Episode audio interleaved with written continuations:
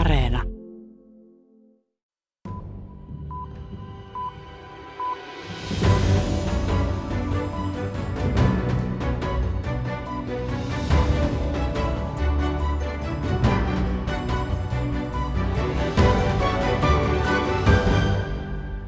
All of us here today do not want to see our election victory stolen by emboldened radical left Democrats.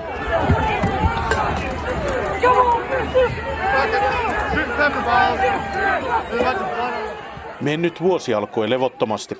Loppiaisena 2021 republikaanipresidentti Donald Trumpin kannattajat rynnivät kongressirakennukseen Washingtonissa estääkseen demokraattien Joe Bidenin vaalivoiton vahvistamisen. Я не боюсь. Я абсолютно с нормальным чувством иду на подгранконтроль, выйду и поеду домой. Minä en pelkää, sanoi oppositiojohtaja Aleksei Navalny palatessaan tammikuussa Venäjälle Saksasta, jossa häntä oli hoidettu myrkytysyrityksen jälkeen. Navalny pidätettiin heti lentokentällä. Mutta toisaalta se, että Navalny tosiaan palasi Venäjälle, niin se säilytti hänelle osan Venäjän politiikassa myös tulevaisuudessa. Sanoi tutkija Kristiina Silvan ulkopoliittisesta instituutista.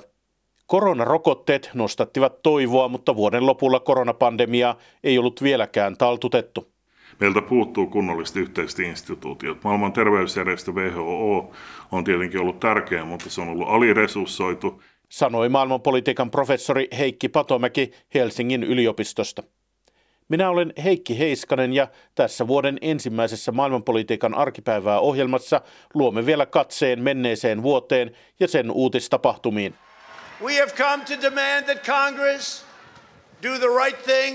Kannattajansa kongressiin usuttanut Donald Trump jatkoi Yhdysvaltain vaalijärjestelmän kyseenalaistamista ja republikaanit ajoivat hallitsemissaan osavaltiossa läpi äänestämistä hankaloittavia vaalilakeja. Tammikuussa virkavallansa vannoneen Bidenin vaikeimmat vastustajat löytyivät kuitenkin omista riveistä, kun demokraattipuolueen oikean siiven senaattorit jarruttivat Bidenin talouspakettien kunnianhimoa. Biden vei Yhdysvallat takaisin YK:n Pariisin ilmastosopimukseen ja vakuutti eurooppalaisille liittolaisille, että Yhdysvallat on tullut takaisin. America is back. The Transatlantic Alliance is back. Maailmanpolitiikan professori Heikki Patomäki, kansainvälisessä politiikassa varmaan aika moni elätteli toiveita, että Bidenin kausi olisi jonkinlainen paluu normaaliin Donald Trumpin varsin arvaamattoman presidenttiyden jälkeen. Heikki Patomäki, onko nyt nähty jonkinlaista normalisoitumista Yhdysvaltain toiminnassa kansainvälisessä politiikassa? No nimenomaan siinä merkityksessä, minkä toi tuossa esille, eli että Trumpin hallinto ja Trump itse oli hyvin arvaamaton. Ja siinä mielessä, kun ennakoimattomuus puuttuu, niin silloin myös luottamus menee, instituutiot rapautuu, Trumpin tapa toimia oli hyvin poikkeuksellinen. Tässä suhteessa on tapahtunut paluuta normaaliin. Mutta toisessa suhteessa niin mä kyseenalaistin sen ajatuksen, että meillä on olemassa joku vakaa normaali, mihin voi palata. Että on ollut koko ajan dynaamisessa muutostilassa oleva järjestelmä. Meillä on globaalin poliittisen talouden ja maailmanlaajuisen turvallisuuden näkökulmasta ollut koko ajan käynnissä sellaisia prosesseja, jotka minusta vie aika ongelmallisiin suuntiin. Ja siinä mielessä paluu normaali ei välttämättä ole paluu mihinkään hyvään, eikä myöskään mihinkään vakaaseen. Helposti tapahtuu paluu niihin kehityskulkuihin, mitkä oli tapahtumassa jo ennen Trumpia. Ja toisessa suhteessa voi sanoa, jos ajatellaan esimerkiksi kauppapolitiikkaa ja Kiinasuhteita, että Trump vaan jossain mielessä radikalisoi niitä kehityslinjaa, mitä Yhdysvaltain ulkopolitiikassa on ollut jo pitkään vallalla. Ja Bidenin hallinto ei tässä suhteessa ole tehnyt mitään radikaalia pesäeroa Trumpin hallinnon politiikkaan.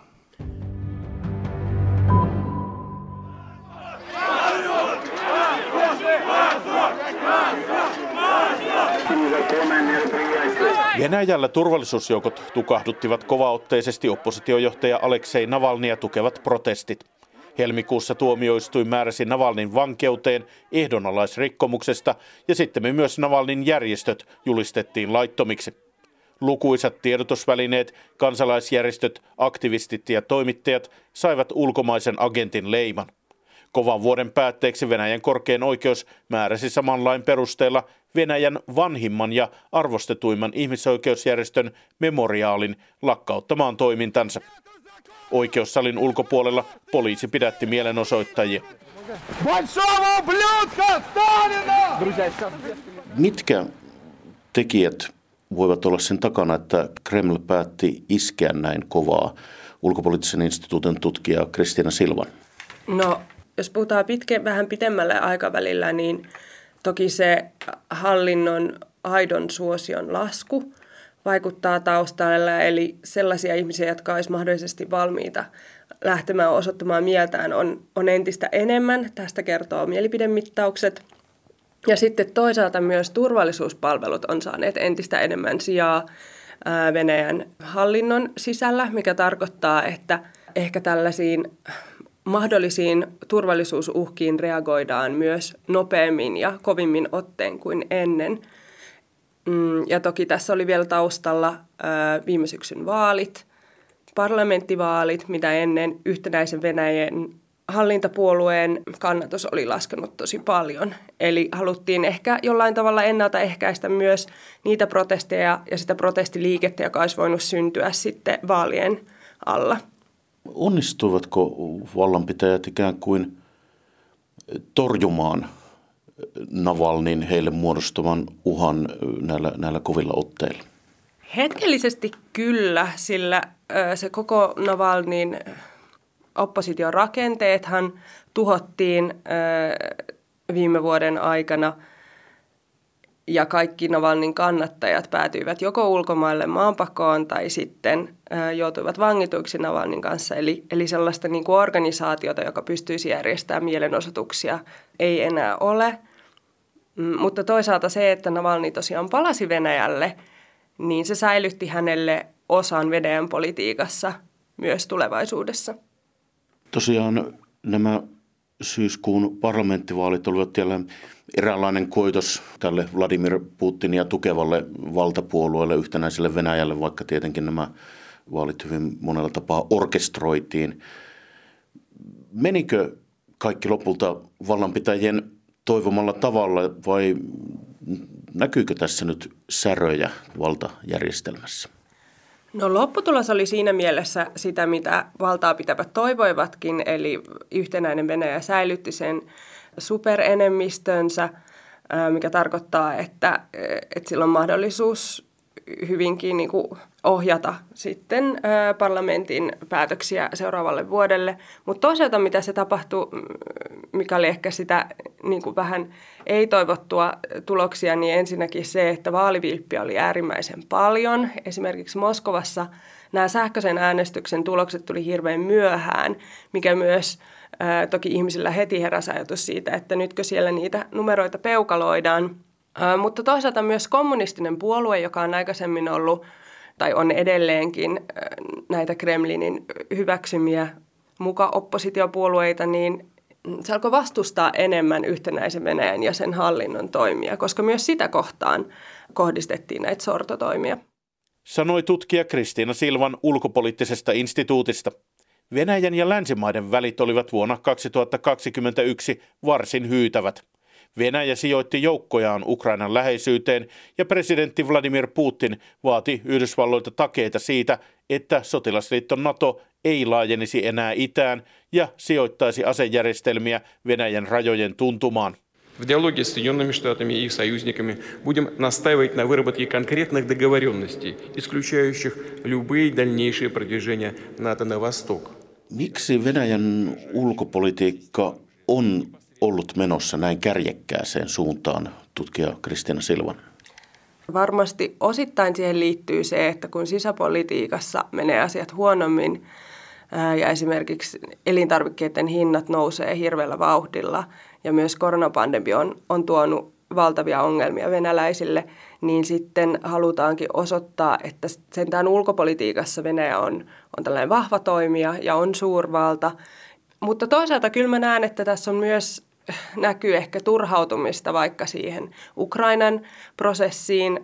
Venäjällä, niin kuin tiedetään, on oma tulkintansa siitä, että kuinka Minskin sopimusta pitäisi lähteä toteuttamaan. Ja Ukraina, mutta myös länsi ei ole siihen tähän mennessä taipunut.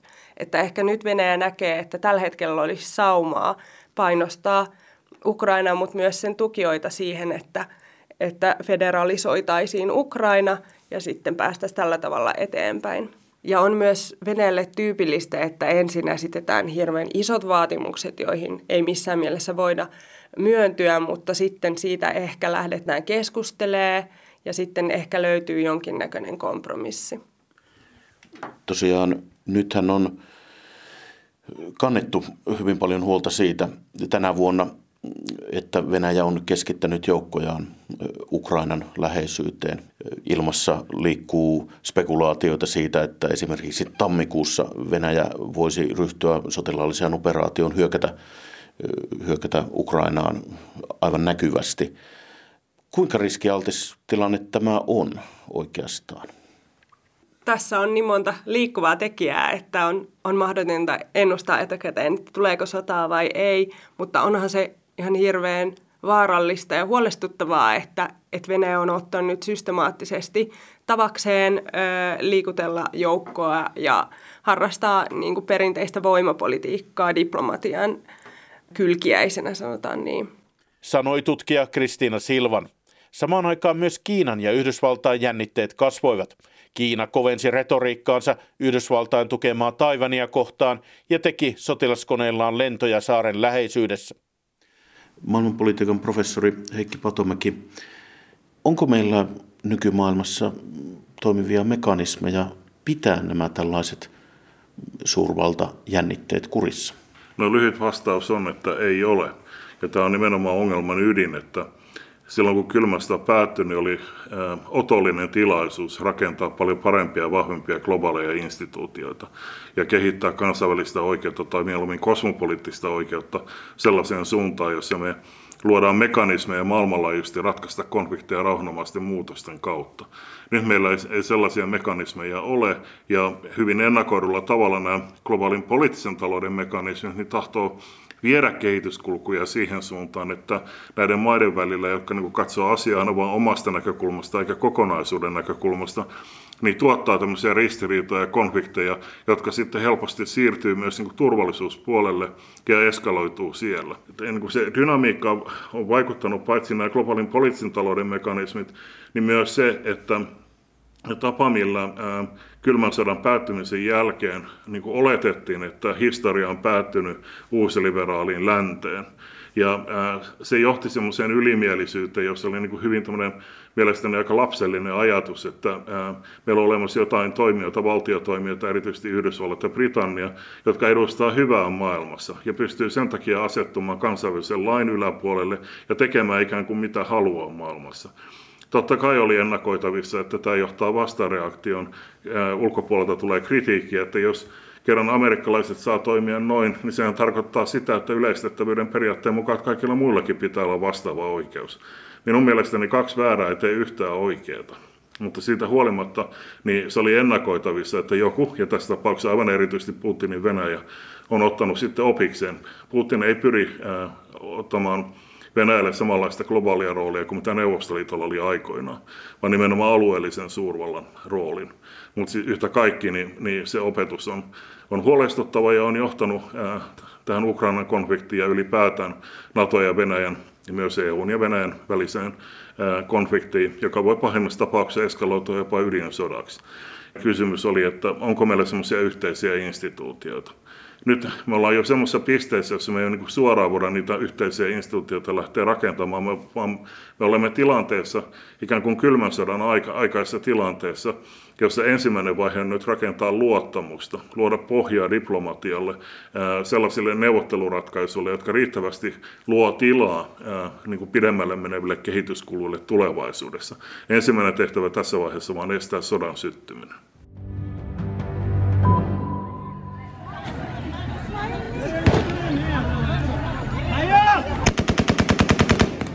Sekasortoa Kabulin lentokentällä, kun tuhannet epätoivoiset afganistanilaiset yrittivät päästä lähteviin koneisiin. kun Yhdysvallat vetäytyi Afganistanista 20 vuoden jälkeen, sen tukema hallitus romahti kuin korttitalo ja jyrkän islamistinen Taliban-liike marssi Kabuliin. Hinnan maksoivat siviilit, erityisesti naiset. Historiaan jäävät traagiset kuvat, joissa hirmuhallintoa pakenevat afganistanilaiset yrittävät tarrautua lähtevään yhdysvaltalaiseen sotilaskuljetuskoneeseen Kabulin lentokentällä.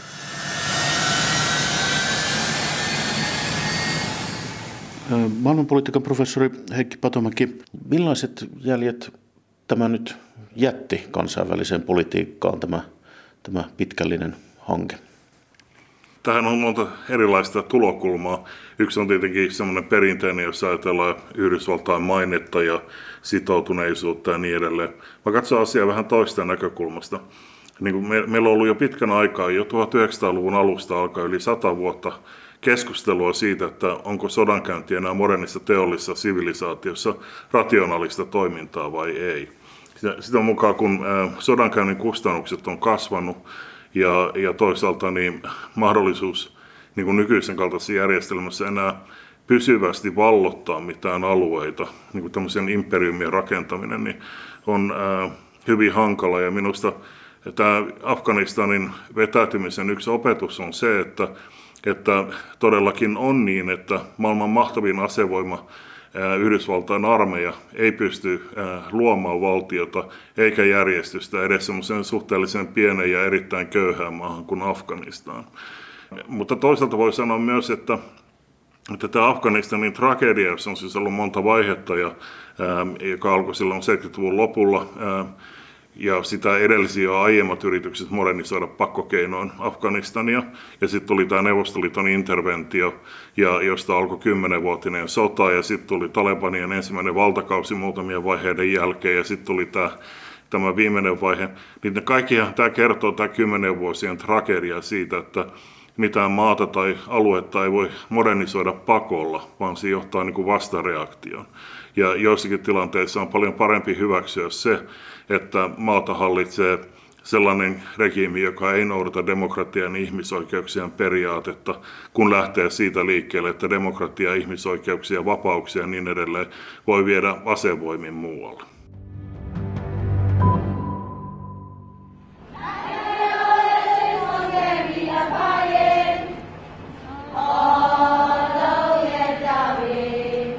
Kaakkois-aasialaisessa Myanmarissa osoitettiin mieltä helmikuista sotilasvallan kaappausta vastaan. Armeija hajotti protesteja brutaalisti. Demokratiakehitys koki maailmalla vuonna 2021 useita takaiskuja.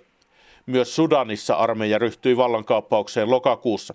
Vuoden 2011 arabikevään kumousten ainoana menestystarinana pidetyssä Tunisiassa presidentti kahmi itselleen laajat valtaoikeudet. Euroopalla oli omat huolensa. It's a fucking nightmare, mate. It's a fucking nightmare. Britanniassa hermot olivat kireällä syyskuussa, kun EU-eron luoma kuljettajapula johti jakeluongelmiin bensiiniasemilla.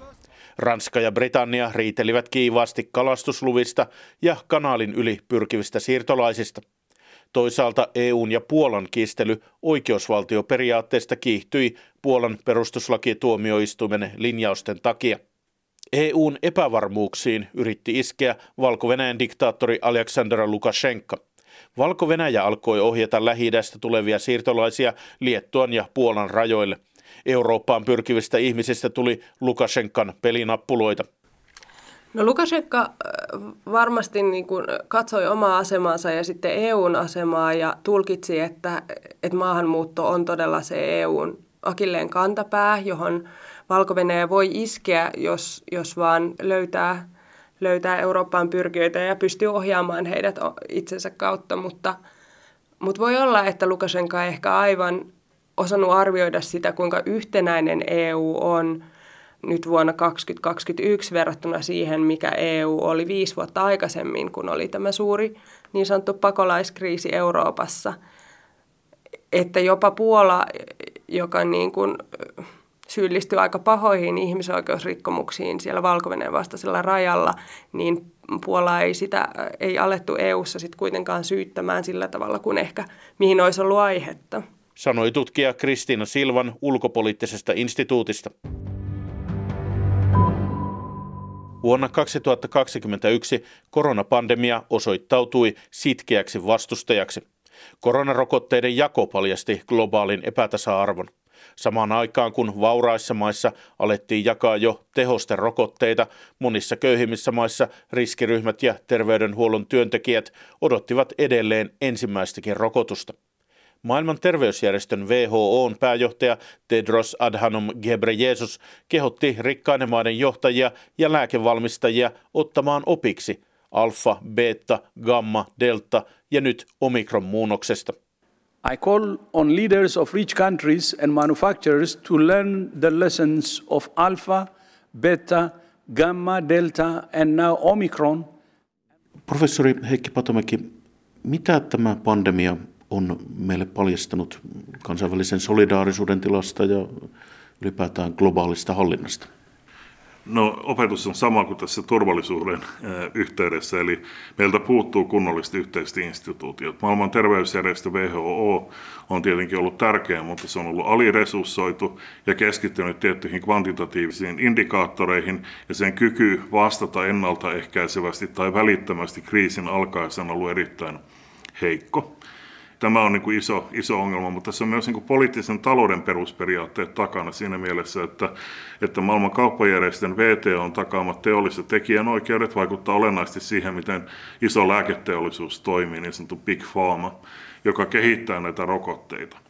Ja tämän rokotteiden leviämisen yksi ongelma on se, että näistä patenttioikeuksista on pidetty kiinni. Yhdysvallat jopa on ottanut isoja askelia siihen suuntaan, että on niin kuin antanut periksi, mutta Euroopan unioni on ollut kaikkein tiukin ja pitänyt itse pintaisesti Merkelin johdolla kiinni siitä, että nämä isot lääkeyhtiöt saa omat patenttikorvauksensa. Ja minusta se on ollut erittäin huono askel ja iskee myös takaisin Eurooppaan ja tällä hetkellä juuri parhaillaan iskee takaisin Eurooppaan.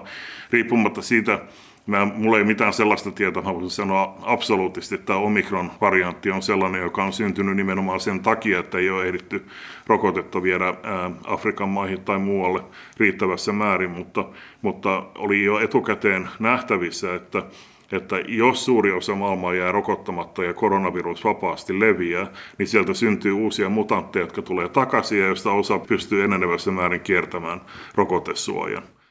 Marraskuisesta Glasgow'n ilmastokokouksesta jäi ristiriitainen tunnelma. Kokous tuotti joitakin toivottuja edistysaskeleita, mutta tarvittavaan päästöjen vähentämiseen on vielä hyvin pitkä matka. Professori Heikki Patomäki näkee toivoa siinä, että globaali ilmastoliike voisi tuoda muutoksen maailmanpolitiikkaan. Meillä on kuitenkin siinä olemassa sellainen globaali liike, joka pyrkii saamaan muutosta aikaan. Kun sen sijaan, jos katsoo turvallisuutta, meillä ei ole mitään rauhanliikettä.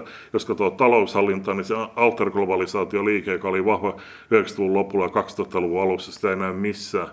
Niin ainoa, mitä meillä tällä hetkellä on, niin on tämä ilmastonmuutokseen vaikuttava liike. Ja globaali ilmastoliike on sillä tavalla tärkeä, että se voi tosiaan niin kuin edesauttaa sitä, että me saataisiin jonkunlainen läpimurto aikaan.